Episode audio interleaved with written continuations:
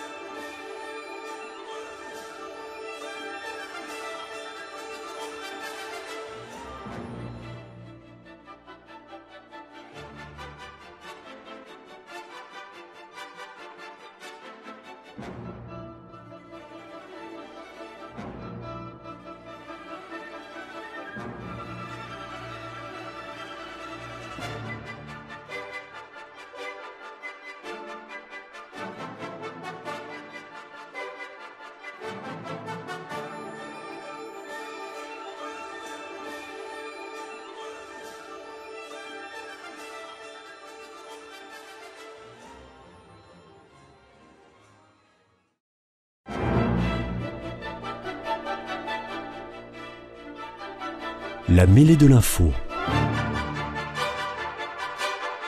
Une émission de débat sur l'actualité nationale animée par Éric Dupri. Bienvenue à l'écoute de Radio Présence et de ce nouveau numéro de la mêlée de l'info pour débattre des sujets à la une de l'actualité nationale. J'ai invité cette semaine Alice Assier, militante du parti Génération, soutien de la NUPES, Marie-Christine Monnoyer, titulaire de la chaire Jean Rodin à l'Institut catholique de Toulouse, professeur des universités en sciences de gestion, et enfin Thierry Cotel, directeur d'entreprise, conseiller régional d'Occitanie, vice-président national du mouvement républicain et citoyen. Bienvenue aussi à vous trois. Merci d'avoir répondu à mon invitation et je remercie en particulier Bonsoir. Alice Assier qui participe pour la première fois à la mêlée. Le sujet à la une de l'actualité cette semaine, c'est bien sûr la marche contre l'antisémitisme et les réactions, commentaires qu'elle a suscitées depuis qu'elle a eu lieu dimanche après-midi à Paris et dans diverses villes et métropoles françaises. Elle a rassemblé Selon la police, 105 000 personnes à Paris et 182 000 en tout dans l'ensemble du pays. Est-ce que vous considérez personnellement qu'elle a été un succès de par son déroulement, les personnalités présentes et le nombre de manifestants Et quelles leçons en tirez-vous? Je pose d'abord la question à Marie-Christine Monnoyer. Alors, une, marche comme celle-ci était évidemment importante et certainement nécessaire au moment où euh, la population juive se sent dans une situation de, de grande difficulté et elle en a, surtout à Toulouse, des souvenirs difficiles. Donc c'était certainement nécessaire. Et en même temps, le terme est maintenant tellement fréquent que je n'ose plus l'utiliser, et en même temps pourtant, la situation de la guerre entre Israël et les pays et les pays arabes ou du moins et, et, Le Hamas pour et le. Hamas et on va dire et juste le Hamas est tellement lourde que nous sommes aussi, je crois, très très attentifs à la situation de la population d'origine musulmane qui ou musulmane en France qui se sent euh, agressée alors que nous ne sommes que sur le territoire français. Donc je crois que nous devons avoir en tête les douleurs à la fois des musulmans et des juifs. Alors, est-ce que la manifestation a été un succès tout de même selon vous? Je ne sais pas s'il faut parler de succès pour une manifestation, mais en tout La cas, manifestation, par rapport à ce était, qui était la manifestation était importante. Elle a rassemblé beaucoup de gens. Je crois que, et la presse en est largement fait l'écho, euh, il aurait été sans doute possible qu'elle soit plus importante, puisque nombreux ont été ceux qui n'ont pas osé y aller ou qui n'ont pas voulu y aller, étant donné les personnalités qui étaient dans le cortège. Vous pensez que c'est ça qui a fait qu'elle elle a été de moindre ampleur que ce qu'on aurait pu attendre? Il me semble, il y a une logique dans Bon. cette explication. Alors, on va revenir sur ce point. Thierry Cotel, vous, est-ce que vous pensez que ça a été un succès, cette manifestation? Est-ce que vous en tirez des leçons? Alors, les, les leçons que tire Marie-Christine Monnoyer, c'est que vu les personnalités qui étaient dans le cortège, on parlera de certaines tout à l'heure, peut-être que certains n'ont pas voulu s'y rendre à cause de ça. Mon sentiment personnel, c'est que ça n'a pas été non plus un énorme succès au sens où un nombre de personnes s'est vraiment élevé contre l'antisémitisme. C'était très bien d'organiser cette manifestation, il fallait le faire. Euh, par le nombre, on ne peut pas dire que ce soit en fait un raz-de-marée, un soulèvement euh, spontané euh, contre l'antisémitisme et le racisme. Je pense que malheureusement, l'antisémitisme, qui n'est pas nouveau non plus dans notre pays, qui s'est démultiplié ces derniers mois, mais qui fait partie aussi malheureusement de notre histoire. Quand je dis notre histoire, c'est pas l'histoire récente contemporaine, c'est aussi c'est l'antisémitisme, il a, il, a, il y a deux fois mille ans quoi, dans nos sociétés occidentales. Ce n'est pas un phénomène d'ailleurs qui est propre à la France, c'est un phénomène aussi euh, qu'on rencontre dans les autres euh, pays occidentaux. Donc cet antisémitisme-là qu'il faut évidemment combattre, même si maintenant évidemment il a une autre, euh, une autre, une autre couleur, j'allais dire, c'est-à-dire avec le, le, le, conflit israélo-palestinien qui exacerbe peut-être un certain sentiment d'antisémitisme pour une certaine partie de la population il n'en reste pas moins qu'il faut. Moi, je, suis très inquiet de, en fait, de, ce qui est en train de se passer parce que on sait très bien que quand euh, on a des actes antisémites aussi importants, c'est toujours le prélude en fait à des catastrophes particulières. Et tout ça vient sur la base d'une société qui reste extrêmement fracturée. On le dit peut-être pas assez, mais fracture sociale, fracture territoriale. Euh, on a un pays qui va pas si bien que ça et euh, donc on, a toujours cherché d'ailleurs hein, des boucs émissaires et malheureusement euh, euh, le juif, pour être très direct, a été ce bouc émissaire-là tout au long de, nos 2000 ans, 2000 ans d'histoire. Moi, je pense que la manifestation, effectivement, aurait pu être un petit peu plus importante. Peut-être qu'il y avait certaines personnalités, on y reviendra peut-être tout à l'heure, par rapport à, par rapport à, la présence du Rassemblement national notamment. Il n'en reste pas moins que sociologiquement, on voit bien que, euh, moi j'étais à la manifestation de dimanche ici à Toulouse, euh, on voyait bien qu'il, que, que, ce qui avait mobilisé, ça c'est resté, resté quand même en fait, je pense, sociologiquement des gens qui d'un, certain niveau euh, professionnel ou d'un niveau plutôt intellectuel, et il manquait toute une frange de la population euh, qui finalement est relativement passive par rapport à ce qui est en train de se passer, qui est quand même un véritable scandale. C'est-à-dire que euh, actuellement, être, être juif, euh, nos compatriotes juifs en France subissent effectivement un certain nombre d'actes antisémites. Certains sont dans une situation où ils, n'osent même plus sortir et on ne parle même pas de sortir dans certains quartiers, on parle même de, sortir tout court de chez eux. partout de chez eux. Voilà. Alors, Alice Assier, après ces deux premières interventions, vous, la manifestation, je crois, mhm. vous étiez présente. Oui. Certains membres de génération étaient présents, en effet. Et euh, est-ce que vous considérez que ça a été un, succès? Bon, 105 000 personnes à Paris, 182 mm. 000 euh, dans l'ensemble du pays. Euh, en même temps, il y avait à Londres une manifestation pour la Palestine qui a rassemblé 300 000 personnes. on voit un peu, vous voyez, la différence. Ce n'est mhm. pas tout à fait la, même population, c'est des gens beaucoup plus jeunes. Alors, vous, votre avis? Oui, oui. Mais je pense que ce qui se voulait comme un, moment euh, d'unité nationale a plutôt finalement accentué les, les, divisions politiques et on l'a vu créer une polémique autour de la participation du, Front National, mais ça je pense qu'on y reviendra. Et euh, nous, même si nous connaissions, nous connaissions cautionnons pas pardon, euh, la présence du Rassemblement national. Certains membres de génération se sont rendus à cette manifestation dimanche. Nous avons appelé à lutter en permanence contre l'antisémitisme, mais également contre toutes les formes de racisme.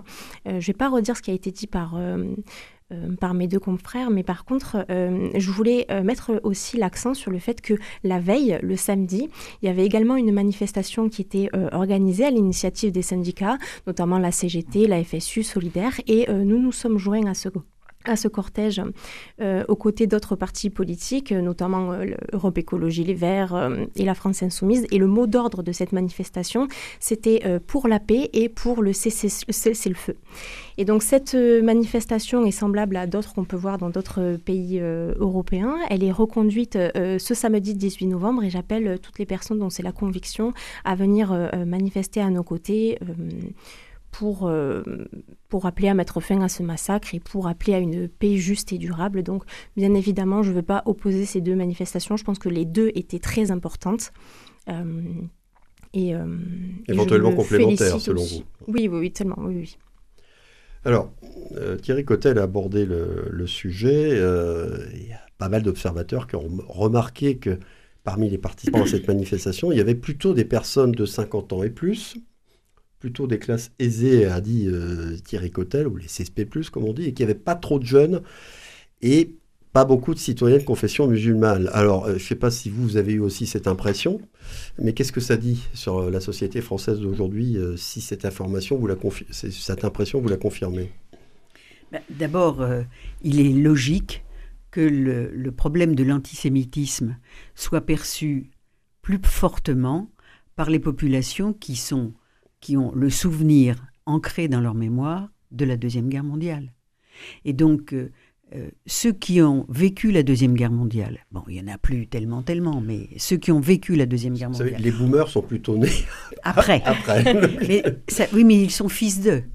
Certes, et puis bon, peut-être que c'était enseigné aussi différemment. Euh, Ils sont fils de. On, vivait encore dedans, hein, effectivement. Voilà, et pendant des années et des années, dans les, dans les années qui ont suivi la Deuxième Guerre mondiale, la, la prise de conscience des conséquences de l'antisémitisme ont, ont été très fortement ont fortement marqué les, les, les, mémoires, les, la, la j'ai envie de dire l'éthique il y a eu une reprise de l'éthique. Euh, et je crois que ça, c'est logique que ces populations soient plus sensibles. Pour la jeune génération, l'antisémitisme, c'est difficile à imaginer. Parce que les pogroms, qu'est-ce que ça veut dire? Les, actes antisémites, il a fallu qu'à Toulouse, on, vive quelque chose de catastrophique pour que euh, certains jeunes se disent ça existe encore. Oui, justement, Justement, c'était il y a maintenant euh, plus de dix ans. Oui, c'était il y a dix ans. Et puis entre, après, il y a eu euh, le massacre après Charlie Hebdo, l'hypercachère. Bon, voilà. Donc, on ne peut pas dire que ce soit quelque chose qui soit, euh, dont on ait repris conscience à l'occasion de ce qui vient de se passer en Israël. Il me semble. Non, mais ce qui s'est passé à Toulouse, c'était juste à Toulouse. Et donc, mmh. euh, bien sûr, ça a eu un effet. On a vu les présidents de la République venir, etc. Mais euh, pour la jeune génération, c'est très compliqué d'intégrer le fait que l'antisémitisme puisse être aussi, aussi lourd, aussi effrayant que ce que l'on a vu en Israël euh, le 7 octobre. Thierry Cotel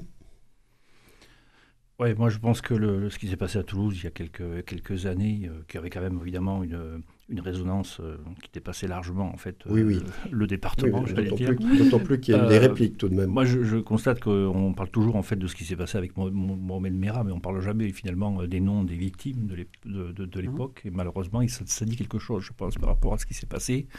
Bon, on a une, société qui est extrêmement fracturée, on a euh, un problème d'intégration aussi d'un certain nombre de populations qui posent problème, qui, sur lesquelles la République n'arrive plus finalement à, ah, permettre ah cette, cette intégration-là. Et on arrive finalement à ne plus pouvoir enseigner même dans un certain nombre de classes ce qui s'est passé avec, avec la Shoah, ou en tout cas d'être systématiquement finalement euh, remis en cause lorsqu'on lorsqu'on enseigne notre, notre histoire contemporaine. Ça pose quelques problèmes de l'autorité de l'école, on en parlera peut-être euh, tout à l'heure aussi, euh, sur la façon dont les choses sont transmises, ou plus, plus exactement ne sont plus transmise, euh, même si euh, il y a énormément d'efforts, même si à chaque fois euh, les jeunes, on, essaie de les sensibiliser par des voyages, par rapport à ce qui s'est passé pendant la Seconde Guerre mondiale, etc. Non, moi je pense qu'on a un vrai problème de, de, de, séparation aussi dans tout ce qui peut se passer dans le Moyen-Orient et tout, mais on peut comprendre aussi que il y a certains qui exacerbent finalement un petit peu les tensions qu'il peut y avoir, qui peut y avoir dans le, au Moyen-Orient. Et euh, finalement, euh, cet état de fait qui n'est toujours pas euh, résolu et sur lequel d'ailleurs les, puissances occidentales ou les, pays, y compris les pays arabes, n'arrivent absolument plus à, se faire entendre pour essayer de, rendre le conflit israélo-palestinien acceptable est, un, vrai problème. Et on le voit maintenant quand ce qui se passe par rapport à Gaza. la solution, de toute façon, ce sera uniquement une solution politique. Ça, a toujours été d'ailleurs une solution politique. Et on voit bien que les choses, en fait, continuent de, se dégrader.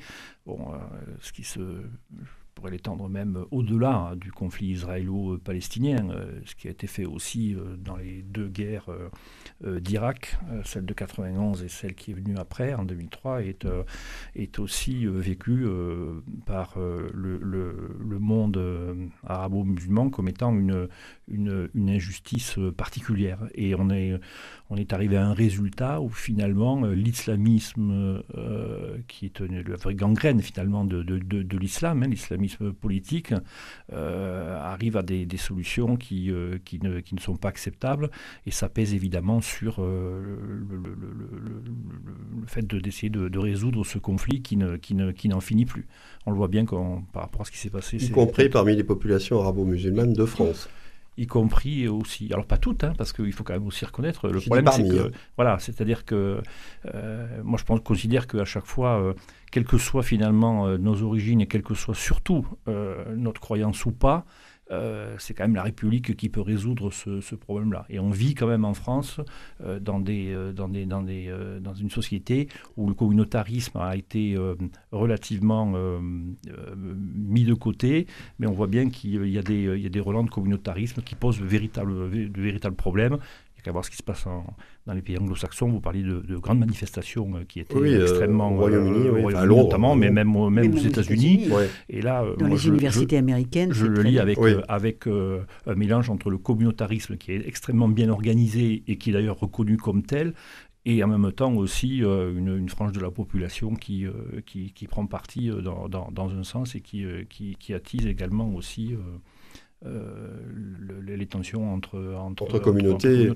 Mhm. Alors, Alice Assier, euh, d'abord, euh, première question, est-ce que vous, vous avez l'impression qu'il y avait effectivement plutôt peu de jeunes et peu de citoyens de confession musulmane présents à la, marche contre l'antisémitisme dimanche? Et puis, si c'est le cas, bah, qu'est-ce que ça dit sur la société française aujourd'hui? Mhm. Ben, pour moi, pour en revenir à cette manifestation, j'aurais vraiment souhaité que ce soit un rassemblement qui appelle donc à lutter contre l'antisémitisme, mais euh, plus largement à toutes les formes de racisme et de discrimination, et notamment contre l'islamophobie, ce qui, je crois, au regard de l'actualité, aurait permis euh, d'avoir une manifestation un peu plus rassembleuse et peut-être aussi euh, accentuer la dimension nationale qu'avait pour but cette, cette manifestation. Oui, alors sauf que actuellement, c'est quand même les, actes d'antisémitisme qui, qui, sont, dire, qui sont le plus inquiétants et de loin. Et de loin. dire, on, meurt parce qu'on est juif, on meurt pas parce qu'on est musulman. Oui, mais on est interpellé parce qu'on est musulman. Oui, il y a quand même mais c'est différent. Euh, c'est différent. Je suis bien Et je pense que, euh, en, séparant finalement ce qui se passe dans le Moyen-Orient et ce qui se passe en fait sur notre sol, il faut quand même reconnaître que euh, actuellement, depuis quelques années, on meurt parce qu'on est juif. Terminé, Alice Assier, votre intervention. Ça n'empêche pas, évidemment. Aux, États-Unis, il y a un enfant qui, et, sa et sa mère qui se sont fait attaquer parce qu'ils étaient euh, d'origine palestinienne. Oui, on est, euh, en France, là. oui, bien sûr, mais il y, a quand même une recrudescence euh, des actes. Ça n'empêche pas que le racisme existe et que les musulmans sont discriminés pour un certain nombre. On est bien d'accord. Euh, après, concernant la capacité d'engagement et de mobilisation de la jeunesse, euh, j'avais envie de prendre un petit peu de, recul sur ce, sujet-là. Euh, on l'a vu aux, dernières élections, il y a près d'un jeune sur deux qui ne s'est pas rendu aux urnes. Et on a une partie de la jeunesse qui peut être très, mobilisée, mais pas forcément de la même façon que leurs aînés. C'est-à-dire que ça va, ils vont peut-être un peu plus déserter les syndicats et les partis politiques et plus se tourner vers des collectifs comme avec des thèmes comme l'écologie, l'antiracisme, le féminisme. Mais on a une très très grande partie de la jeunesse euh, qui, peut être un peu démoralisée et qui, bah, n'y croit plus en fait. Et, euh, la, défiance envers nos institutions, elle est réelle parmi toute la population, je le crois, mais en particulier aussi chez les, jeunes. Et je pense que pour lutter contre ça, euh, ça peut passer par déjà un peu plus d'informations sur le fonctionnement de, nos institutions, savoir ce que c'est qu'un syndicat, un parti politique, qu'est-ce que qu'est-ce que c'est censé défendre, par aussi plus d'exemplarité. Euh, euh, de la classe politique Là, on, ah oui, on, compte plus le nombre de ministres qui sont mis en examen. C'est illustré en ce moment par, par notre ministre de la Justice, quoi, qui, qui va être jugé pour prise illégale d'intérêt. Et puis, ben, il est assez évident, je pense, pour euh, une bonne partie des personnes qu'on est euh, dans une sorte de crise démocratique. Euh, on ne se sent plus vraiment représenté par... crise de la représentativité. Par nos institutions, en tout cas, on se sent vraiment plus, plus représenté. Et, et puis, un dernier point qui pour moi est essentiel aussi, c'est que tous les, derniers mouvements sociaux ont été euh, réprimés. Et donc finalement, il y a beaucoup de personnes et de jeunes qui, euh, qui voient difficilement l'intérêt d'aller en manifestation. On a un petit peu perdu cette, cette habitude. Et là aussi, où une mobilisation sociale euh, d'ampleur avant pouvait permettre d'avoir une négociation entre syndicats et gouvernement, ben là, au final, avec le gouvernement Macron, ben, on s'aperçoit que c'est plus possible, avec, que ce soit avec les Gilets jaunes, on l'a vu aussi avec les mobilisations historiques contre la retraite, ben, il n'y a rien, a rien qui a été qui a été lâché. Donc finalement, si on prend en compte euh, l'inaction climatique, qui est quand même un sujet important pour la jeunesse, la crise institutionnelle, l'augmentation des inégalités et j'en passe, il y a une certaine démoralisation. Et je trouve que parfois c'est aussi difficile de demander à la jeunesse de se mobiliser pour que, euh, si de l'autre côté on ne donne pas envie et espoir aussi à cette jeunesse-là. Alors, on va parler maintenant de deux points qui ont été euh, très commentés et souvent critiqués. Une absence et une présence. Alors l'absence, c'est celle d'Emmanuel Macron à cette manifestation. Euh, est-ce que vous, vous lui donnez raison de ne pas avoir participé? Il a mis en avant son statut de président de la République, qui l'obligeait à une certaine neutralité. Et ou est-ce que vous pensez, au contraire, qu'il a pu commettre une faute politique en refusant de défiler aux côtés d'autres élus et personnalités? Il y avait d'ailleurs deux anciens présidents de la République, François Hollande et Nicolas Sarkozy. Marie-Christine Monnoyer. Moi, je trouve que ce n'est pas une question intéressante. Ah, bah vous avez le droit. Hein. Mais vous savez qu'elle était beaucoup quand même non, posée la question. Si vous voulez, euh, je trouve que c'est pas une question. Pour vous, c'est un, un, non, euh, un non événement. Oui. Son absence est un non événement. C'est un non événement. Euh, il est, les présidents de la République étaient présents. Au, les présidents de la République étaient présents au moment du Bataclan, etc. Mais c'était complètement différent. C'est ce qu'il a dit d'ailleurs lui-même. C'est ce qu'il a dit, oui.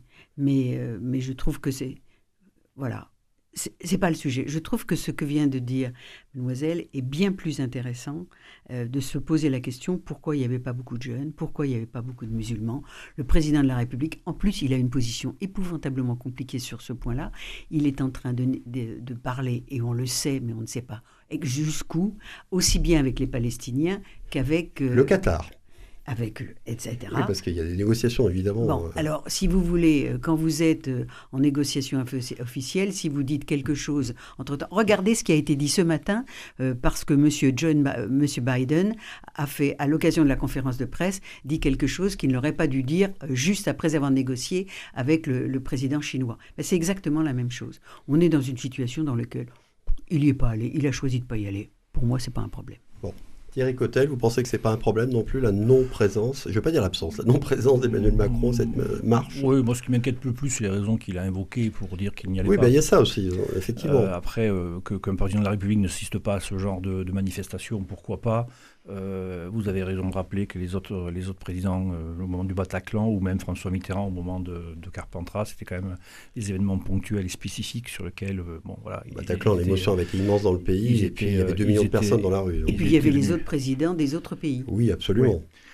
c'était difficile que le président de la République française n'y soit pas. Que, expliquer qu'il n'y va pas pour pas donner le sentiment que lui, président de la République, euh, euh, insisterait un petit peu plus sur euh, les raisons pour lesquelles cette manifestation existait. Moi, je, trouvais ça, je pense qu'il aurait mieux valu qu'il n'en parle pas.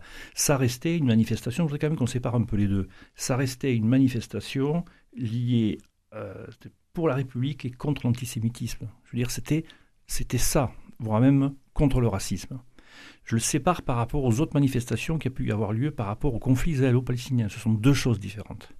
Là, on parle en fait de ce qui se passe dans notre, pays. On ne peut pas ignorer évidemment le contexte. Et ce qui arrive à nos concitoyens de confession juive. Et je trouve normal qu'on arrive à manifester aussi pour la paix et notamment pour le fait qu'il y ait deux États. Euh, voilà, d'ailleurs une manifestation effectivement la semaine prochaine sur lesquelles en fait les mots d'ordre sont euh, beaucoup plus clairs que ceux qui ont été euh, donnés auparavant, que nous participerons d'ailleurs aussi pour faire en sorte qu'il y ait la recherche d'une paix et notamment de la constitution de, deux États, ou en tout cas aller le plus rapidement possible vers deux, deux États. Mais encore une fois, sur la manifestation de dimanche, bon, que le président de la République n'y soit pas allé, pourquoi pas, mais qui donne le sentiment à un moment donné qu'il n'y va pas pour, euh, euh, pour, pour, pour, dire qu'il ne veut pas donner raison, euh, sous-entendu à un camp plus qu'un autre, me semble être pas du tout dans sa, dans, sa, dans sa fonction et, dans, et, par rapport à ce qu'il incarne. Un, argument spécieux. Alice Assier, alors vous, vous trouvez normal que Emmanuel Macron n'ait pas défilé avec les autres élus et personnalités politiques dimanche Ou euh, comme Marie-Christine Monnoyer, vous pensez, bon, c'est pas une je, question Je, rejoins ce qui a été dit avant. Pour moi, euh, c'est ni normal ni anormal. C'est pas quelque chose qui, forcément, sur lequel j'ai envie de pointer une attention particulière. Plutôt Donc le euh, fait sur, que ça ait fait polémique la pour vous Ça serait plutôt la présence du Rassemblement national Alors, sur lequel.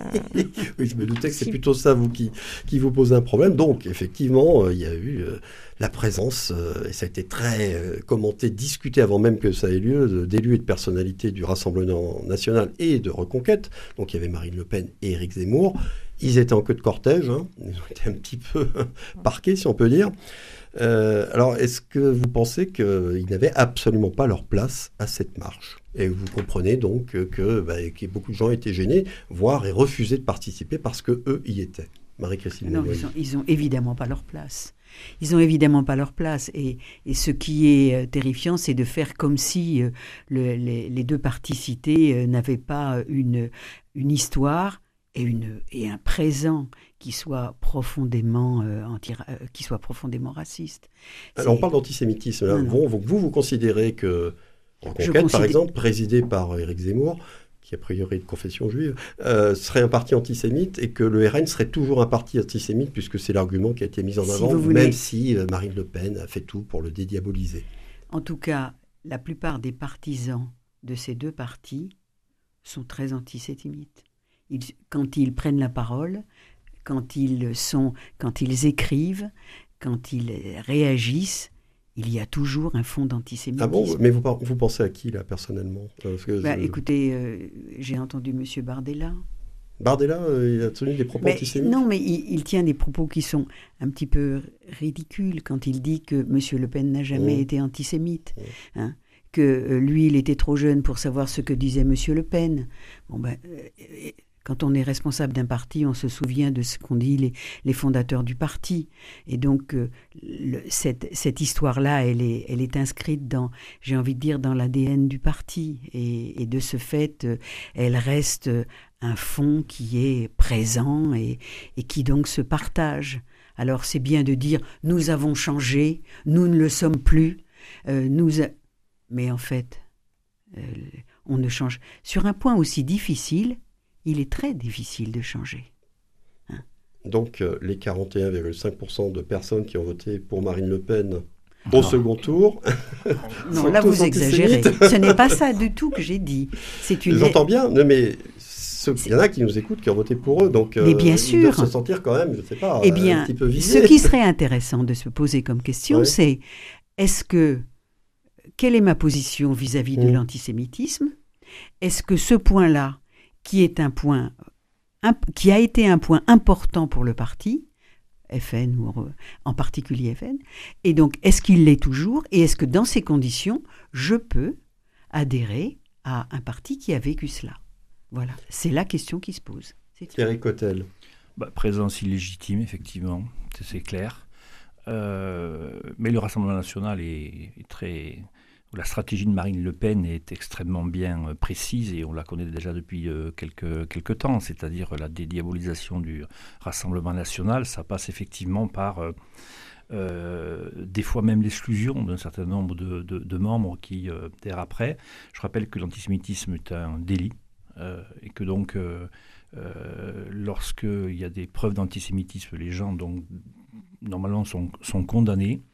Est-ce qu'il y a des condamnations du Rassemblement national, euh, de, des personnes du Rassemblement national? Il n'y en a pas parce qu'ils sont suffisamment malins pour éviter, euh, pour certains en tout cas, de euh, prêter le flanc, parce qu'il faut reconnaître quand même que, je ne dis pas que tous les, les- les responsables du Rassemblement national sont tous antisémites.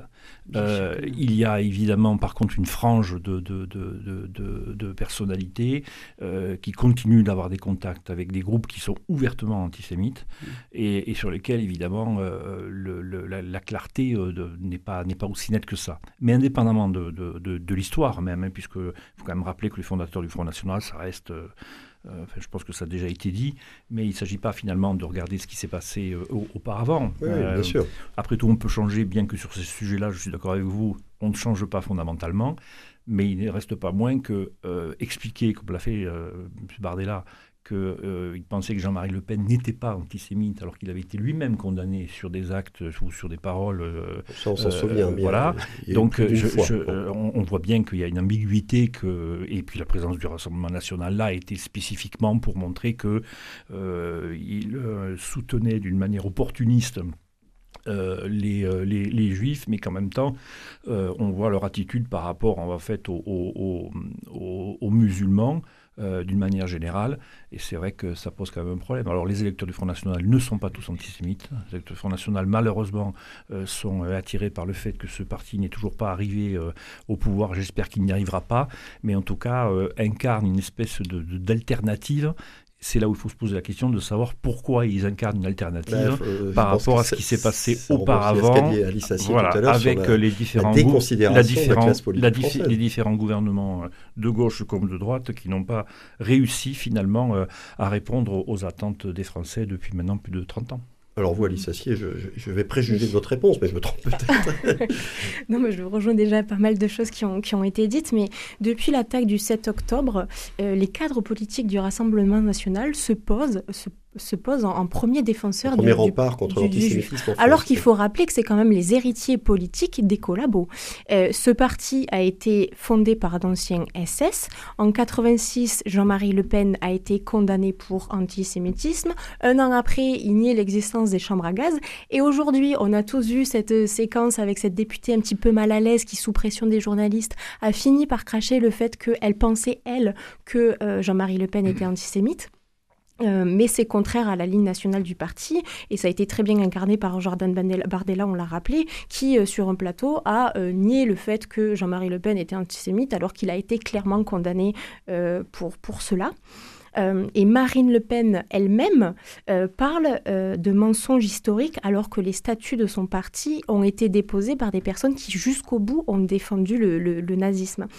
Et lorsqu'on préfère mentir et réécrire l'histoire plutôt que d'assumer et de faire son autocritique, ben, je trouve ça très grave et je pense que ça démontre aussi euh, le fait que le Rassemblement national ne change pas, mais juste euh, veut cacher son histoire et que tout ça, c'est qu'une façade. Et finalement, le RN, il se sert euh, de cet épisode politique euh, et de la lutte contre l'antisémitisme pour achever sa, normalisation. Quoi. Et sa dédiabolisation. Alors, il y a quelqu'un qui connaît très bien le sujet, là, qui s'est exprimé récemment, qui a peut-être surpris beaucoup de monde, c'est Serge Klarsfeld, qui lui a estimé, ça il l'a dit publiquement, que le RN il avait dit le RN, pas le FN, hein, était devenu un parti fréquentable. Alors, il, a perdu la boule, vous pensez, euh, Marie-Christine Monnoyer, Serge Schwarzfeld Je ne sais pas. Je ne sais pas. Euh, quand j'ai entendu cette phrase, je me suis dit, c'est pas possible. Euh, avec toute la vie de Serge Klarsfeld, avec tous les efforts qu'il a faits pendant des années et des années pour permettre à la fois la condamnation des nazis et pour redonner la mémoire de ceux qui, sont, qui ont disparu, est-ce que c'est une question de vieillissement de Serge Klarsfeld? Ça, c'est de la gérontophobie, attention. Vous vous doutez bien que je me permets, étant donné mon âge, de le dire. Je ne comprends pas. Récemment, il était avec son épouse à, Perpignan où il a reçu les, je crois, les médailles de la ville de la part de Louis Alliot. Donc vous voyez, c'est pas quelque chose de nouveau, hein, ça vient pas de. C'était déjà il y a quelques mois. Ça. Thierry Cotel, vous qu'est-ce que vous en pensez de cette sortie de Serge C'est pas acceptable, c'est pas acceptable. Et tout Serge Klersfeld qu'il est, et tout, tout ce qu'il a fait de, de, ne peut pas, on peut, ne l'exempte pas en fait d'être d'être critiqué par rapport à ce qu'il a dit là. Je pense que justement tous les travaux qu'il a fait par le passé euh, de, deviennent, deviennent euh, euh, deviennent, sont minimisés par rapport en fait à ce qu'il déclare maintenant. J'ajoute que son fils Arnaud, qui est quand même qui lui est plus jeune en plus, euh, qui lui est beaucoup plus jeune, mais qui en même temps aussi a suivi évidemment tous les travaux de ses parents, mais a des positions quand même particulièrement comment dire rudes et plutôt proches d'ailleurs de, l'extrême droite de, de, israélienne. israélienne. Et alors, y a-t-il une influence aussi du fils Klarsfeld sur, sur son père? Je n'en sais rien. Mais le fait qu'il ait reçu effectivement une médaille de la ville de Perpignan à la demande de Louis Alliot, je pense qu'il est tombé vraiment dans le panneau dans lequel le Rassemblement national voulait le voulait le voulait l'attraper, quoi, tout, tout, simplement. Et donc, il participe à la banalisation de l'extrême droite actuelle quand il dit qu'elle a évolué et qu'il faut se féliciter qu'elle évolue, bah, je suis désolé, mais euh, on sait bien qu'en politique, euh, l'histoire nous le montre.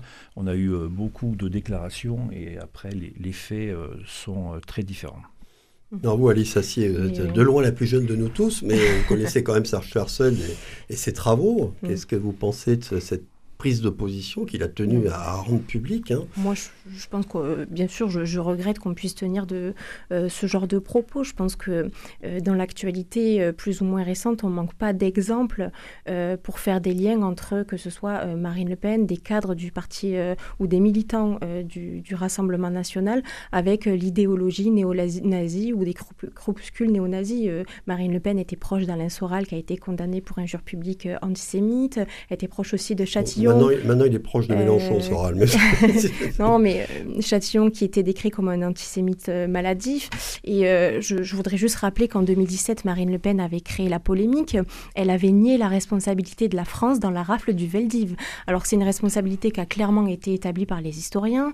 ça a été reconnu par tous les présidents de la République depuis Chirac. On est quand même en train de parler de la déportation de 13 000 juifs euh, qui ont été. On est, on est venu, c'est des, des, gendarmes français qui sont venus les chercher chez eux et, euh, et, et, elle nie cette responsabilité-là. Et, euh, et, je trouve qu'une fois qu'on a dit tout ça, on n'a même pas encore parlé vraiment de la dimension raciste de, de, de, ce parti. Et c'est quelqu'un que j'ai pas forcément l'habitude de, citer, mais j'ai cité notre président, Emmanuel Macron. Euh, qui, qui, appelait les Français euh, à prendre garde à l'extrême droite, euh, qui, qui confondrait, et je cite, le rejet des musulmans et le soutien aux juifs. Je trouve que c'est important.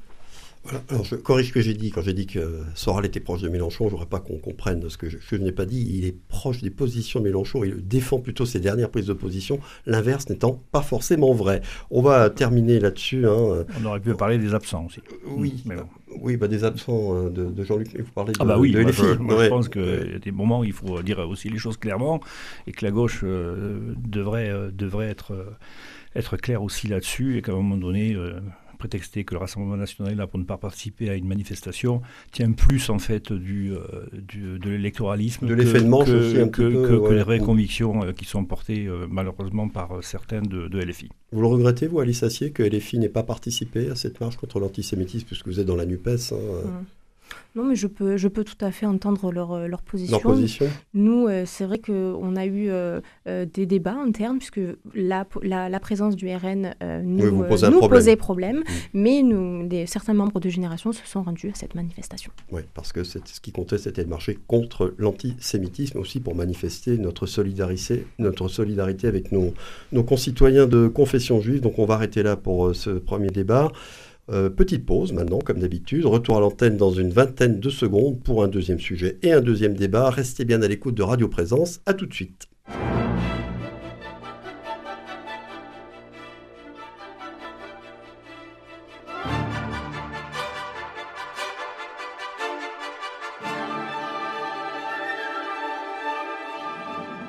La mêlée de l'info, Éric Dupri.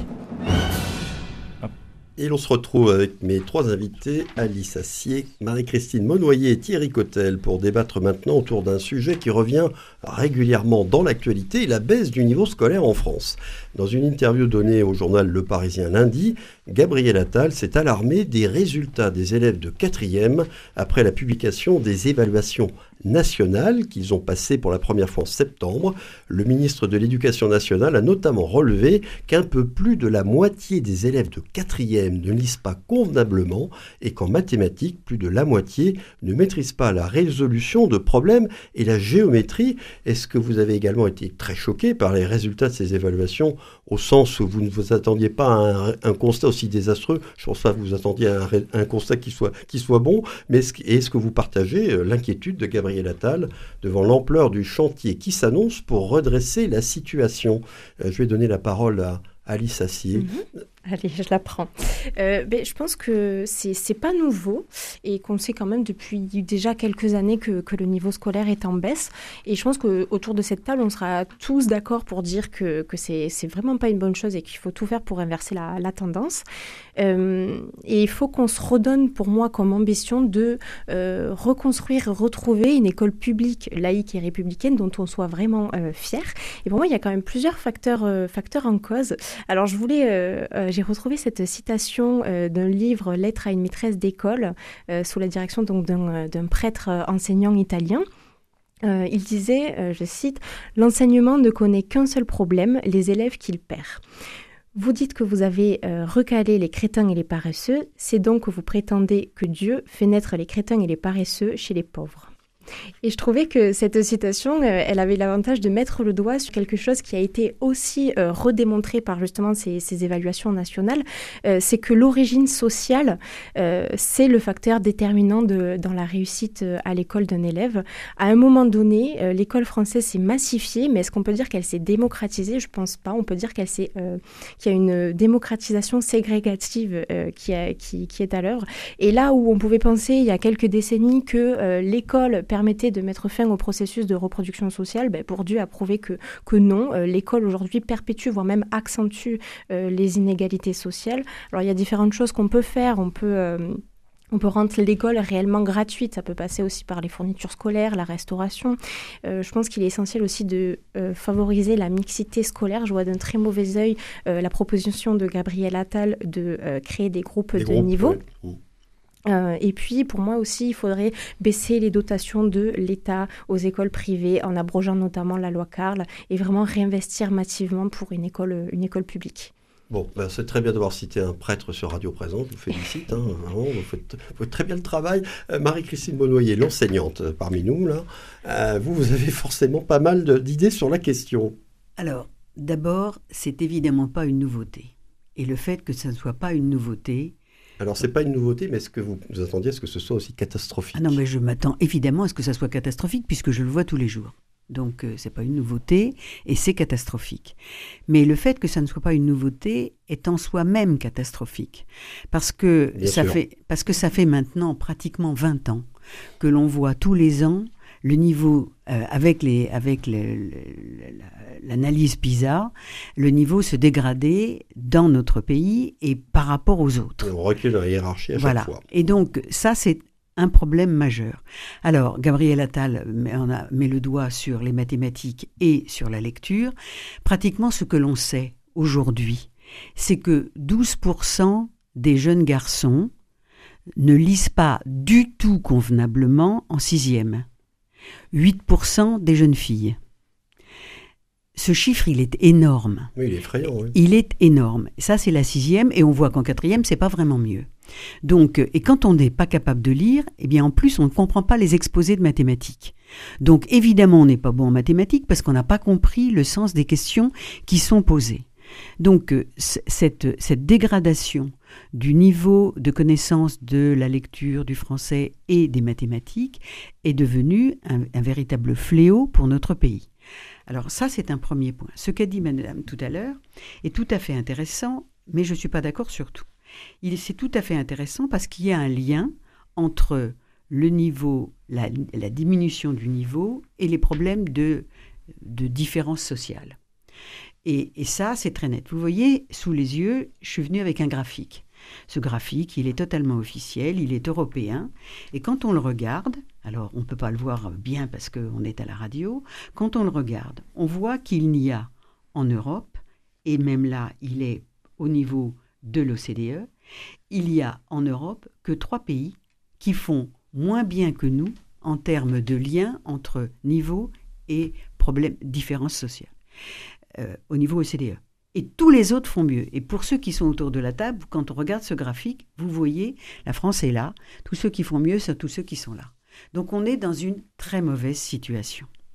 Ça veut donc dire que le problème à résoudre est compliqué. Il est compliqué, mais, et on y reviendra sans doute tout à l'heure, il est compliqué et c'est de la faute à tout le monde. Et ça, c'est pas facile à entendre.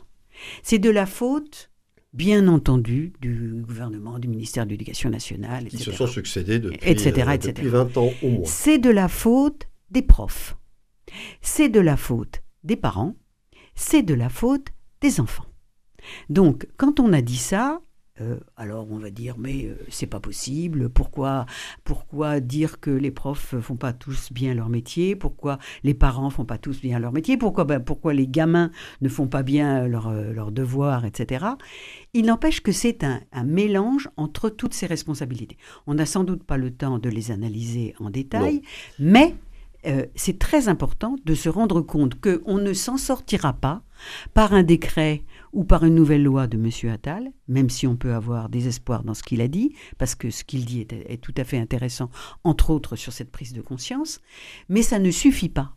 Et donc, c'est un problème qu'il va falloir travailler euh, d'arrache-pied. Et ce qui est très ennuyeux, c'est que nous étions un pays de mathématiciens. Nous étions un pays de médailles Field. On en a encore. On en a encore parce qu'ils sont vieux. Ouais, Oui, enfin, pas- euh, voilà. Villani, il n'est pas très vieux. Non, Mais- il n'est pas très euh, vieux. mais- non, mais, Mais, euh, on a encore des gens qui sont très très forts. voilà. Par contre, Mais la- la on a un trou. euh, vous voyez, Absolument. ouais. Et ça, c'est vraiment catastrophique. Et c'est catastrophique parce que peut-être que des fil, c'est intéressant, mais c'est pas utile tous les jours. Tandis Ce que. c'est le niveau moyen quand voilà. même de tous. Mais ce qui est important, c'est le niveau moyen. Or, le niveau moyen en mathématiques comme en lecture s'est effondré. Et les conséquences sur les entreprises sont fondamentales. Parce que les entreprises ne vont pas trouver des techniciens solides sur le plan en mathématiques, physique, etc. Ou des jeunes n'iront pas en, physique faire de la physique parce que et parce qu'ils veulent pas faire de mathématiques, etc., etc. Et euh, euh, il me semble que chaque euh, Français qui, a, qui est lié à l'enseignement, qui a des enfants, des enfants ou des petits-enfants, et chaque gouvernement doit se, se poser la question, est-ce que j'accompagne les jeunes qui sont sous ma responsabilité ou qui sont dans mon affection pour que cette catastrophe ne s'amplifie pas? Je laisse la parole aux autres et je suppose qu'il y aura un retour. Oui, alors euh, je vais faire un petit rappel. Il y avait déjà un livre qui avait fait un constat catastrophique, c'était en 2005, donc ça date pas d'aujourd'hui, c'était La fabrique du crétin de Jean-Paul Brigelli, 2005. Thierry Cotel, vos, vos constats euh, Je ne l'ai pas lu, mais euh, non, non, mais je vous fais confiance. Ça, ça vaut la peine de le lire pour, pour voir qu'il y avait déjà des constats Non, qui avaient été posés et, et des causes qui avaient été identifiées. le constat, on le partage tous. Et puis, euh, effectivement, je partage le fait que. Oui, donc il n'y a pas de surprise, pas- pas de sur ces surprise, évaluations. C'est pas, c'est pas nouveau.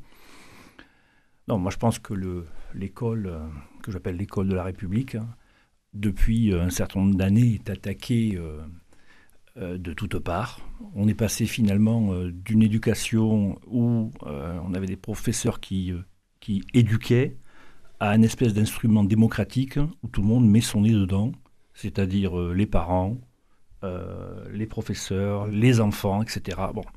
Avec, à mon avis, une dérive qui date d'une trentaine d'années, où on met l'élève au cœur ou au milieu, en réalité, de l'éducation, alors qu'en réalité, euh, Certains parlent des années 80, vous savez. donc, les euh, années 80, la fin des années 89, euh, très précisément, et je connais le ministre qui, euh, qui, Oui. euh, qui l'a mis, en- qui l'a mis en place malheureusement.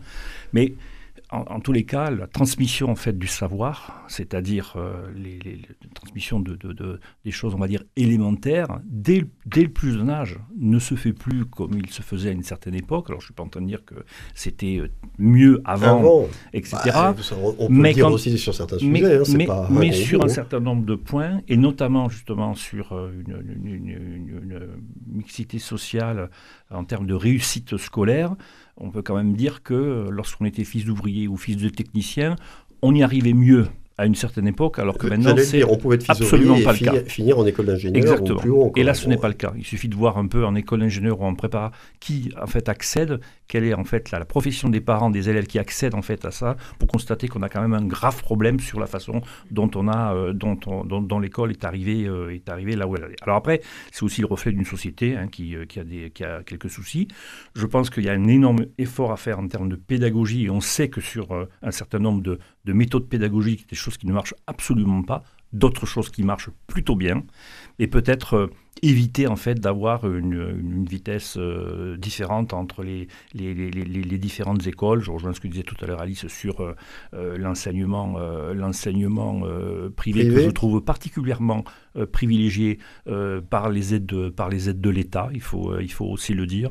Il, ne, il, refuse d'ailleurs d'essayer de travailler la mixité sociale ou alors il demande un petit peu plus de, de subsides de subsides complémentaires pour pouvoir le faire. Tout ça n'est pas n'est pas acceptable euh, il faudrait que, ça, c'est pas une conséquence de la situation plus qu'une cause.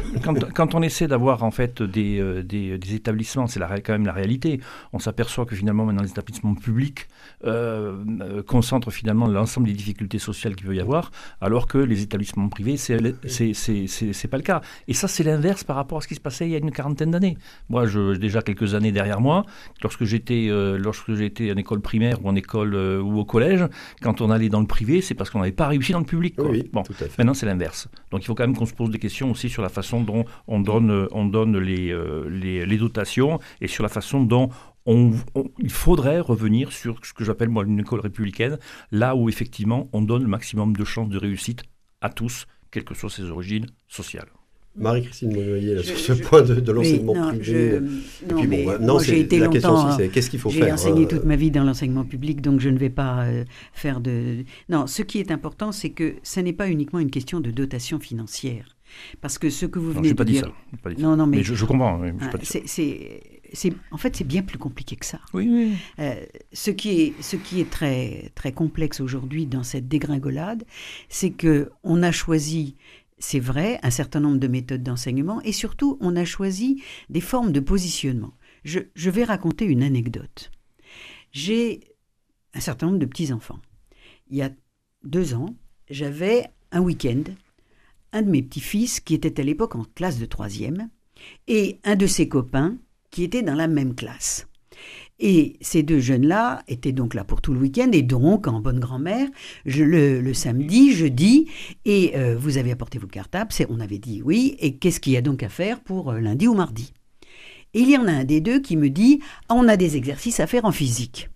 Et l'autre qui dit, ah non, on n'en a pas comme ils sont dans la même classe, évidemment, ça m'interpelle. Et donc, je regarde sur l'EMT. Tous ceux qui ont des enfants savent ce que c'est que l'EMT. C'est le cahier de texte numérique qui n'existait pas autrefois. Et je vois. Pour les plus courageux, exercice de physique, 3, 4, 5 pages X. Mon petit-fils me dit Moi, je ne suis pas courageux, donc je ne le fais pas. Je me dispense, oui. C'est lui qui se dispense. Nous sommes dans un collège public bien connu à Toulouse, du centre-ville. Hmm. J'ai raconté cette anecdote à des tas de familles et qui m'ont dit Ah, toi aussi C'est-à-dire que, et quand euh, certains de mes enfants qui sont au conseil de classe euh, en tant que parents délégués, etc. Qu'est-ce qui est répondu? Est répondu quand on donne du travail, les jeunes ne le font pas. Hmm. Et comme on ne veut pas pénaliser ceux qui ne le refont pas, eh bien on met cette petite phrase pour les plus courageux, etc. Et donc les familles qui ont envie d'aider le font et vont, vont aller regarder sur le MT, et ceux qui n'ont pas envie ne le font pas. C'est une histoire comme ça, pour moi, c'est extrêmement compliqué. Mm. Parce que ça veut dire on n'emmène pas tout le monde. Or, il faut emmener tout le monde. Bien sûr que l'exercice de physique, il est obligatoire. Sinon, on ne le donne pas. Et il faut que... Et c'est pareil pour des tas de disciplines. Pourquoi on ne donne pas de vocabulaire anglais à apprendre euh, comme euh, je l'ai fait à certains moments de, de mon adolescence? Parce que si on en donne, eh bien la plupart ne l'auront pas fait. Donc on ne veut pas les mettre en position difficile. C'est dur pour moi de dire une chose pareille. Parce que, au fond, certains vont me dire, mais là vous accusez les professeurs. J'accuse personne. Je me dis, il faut que, quand on a des enfants qui vont à l'école, il faut que on essaye d'emmener tous ces gamins, tous ces ados vers une compréhension, un apprentissage de. Quand on dit, quand le maître de, du CP dit qu'il faut lire le soir quatre lignes qui ont été marquées dans le cahier, si on ne les lit pas, eh bien on n'aide pas son gamin à apprendre à lire. C'est pour ça que tout à l'heure je disais c'est la responsabilité de tout le monde. Et ça c'est pas une question uniquement de finances. C'est une question de positionnement. De mentalité aussi. Hein. C'est une question de positionnement par rapport aux besoins d'apprentissage. Alors tout à l'heure, vous avez parlé du passé à certains moments. Euh, dans les dans, dans, les, entre dans les années 60, par exemple, la plupart des, des personnes qui venaient d'un pays étranger avaient un objectif qui était d'apprendre, d'aller à l'école et de faire réciter les leçons, etc. Aujourd'hui, tout le monde doit l'avoir, que l'on soit issu d'un autre pays ou issu de son pays. Si on ne le fait pas, on n'aide pas les gamins. Et qu'est-ce qu'ils font nos gamins pendant ce temps-là? Au lieu de lire ou de faire l'exercice de physique, ils regardent leur téléphone. Ouais. Bah, peut-être qu'il faut remettre aussi tout simplement au centre de tout ça des mots comme exigence, dépassement de soi, quel que soit le niveau d'où l'on part. Bon, voilà. On va arrêter là-dessus parce que je vais vous donner un peu de temps pour vos coups de gueule et coups de cœur du moment. Je sais que Alice Assier tient beaucoup au sien. Alors, on vous écoute, allez-y. C'est un coup de cœur ou un coup de gueule? Oui, bah, c'est dommage, j'avais encore des choses à dire sur l'enseignement. je trouve que voilà, c'est un sujet qui peut... Ça va revenir euh, dans l'émission, c'est sûr. non, mais moi, mon sujet, euh, c'est euh, ni un coup de gueule ni un coup de cœur. J'ai envie de dire, c'est presque un coup d'humanité. c'est un, un sujet qui nous touche qui nous touche tous de près ou de loin, euh, c'est celui du suicide. On en a parlé un peu il y a quelques semaines lorsque quelques adolescents euh, sont passés à l'acte en mettant en lumière le, euh, le, harcèlement scolaire qu'ils subissaient. c'est un sujet majeur, on estime à peu près à 10 000 personnes le nombre de personnes qui se suicident en France chaque année. Et, et j'avais deux informations importantes à, à vous communiquer. D'abord, c'est que l'Agence régionale de la santé met en œuvre dans la région, dans toute l'Occitanie, des formes sur la prévention du suicide, accessible à tous les professionnels. Donc, euh, c'est à différents niveaux, que vous soyez du secteur médico-social, un simple citoyen. Euh, ces formations ont pour but de vous donner des outils pour faire face euh, et pour potentiellement venir aider des personnes qui auraient des idées suicidaires. Et puis, dernier point très important, c'est le numéro national d'appel, le 3114. si jamais il vous arrive d'avoir des idées suicidaires, n'hésitez pas à appeler. Vous aurez des psychologues et des infirmières formées à l'écoute qui vous répondront. Alors malheureusement, ce numéro est un peu victime de son succès, si, euh, si vous me permettez la formule. Il y a énormément de personnes qui appellent et le temps de trouver du nouveau personnel, c'est vrai que parfois il faut patienter. Donc prenez le temps et de tous les cas, quelqu'un vous répondra et vous offrera une écoute non jugeante. 31 14, 31 14. Thierry Cotel, coup de gueule, coup de cœur, très très vite. Hein. Alors je sais pas, Marie-Christine Monnoyer, 30 secondes. Euh, eh bien, à tous ceux qui ont été sensibles, euh, à, l'idée de faire disparaître l'AME, l'aide médicale euh, d'État, je voudrais rappeler que l'AME ne s'obtient pas facilement, qu'elle suppose de faire des démarches, qu'elle ne s'adresse qu'à des, qu'à des personnes qui sont en France depuis plus de trois mois, euh, qu'il ne faut effectivement pas avoir de titre de séjour depuis plus de trois mois, qu'il ne faut pas avoir des ressources qui dépassent un certain plafond. Et donc, l'AME n'est pas quelque chose qui est attractif pour les étrangers. C'est un sujet qui a été abordé dans la loi immigration. Thierry Cotet, vous avez le droit juste à, mais très, là j'ai 10 secondes pour vous. La ratatouille. Ratatouille Voilà. voilà. Et eh ben voilà. ratatouille, déficit commercial, plus de 450 millions en 2022. Les tomates, les poivrons, ça, c'est mon coup de gueule. On devrait pouvoir euh, produire en France ce que nous mangeons. Bon, bah, très bien. Merci pour cette euh, célérité. Cette 32e 132e élève de l'info est terminée. Merci à mes trois invités d'y avoir participé. Bravo Alice Assier, vous avez fait une très belle première. Merci à Coraline Camebra qui a réalisé ce numéro. Podcast euh, disponible, téléchargeable dès maintenant sur le site de Radio Présence. Merci à tous de votre fidélité à cette émission. Rendez-vous la semaine prochaine.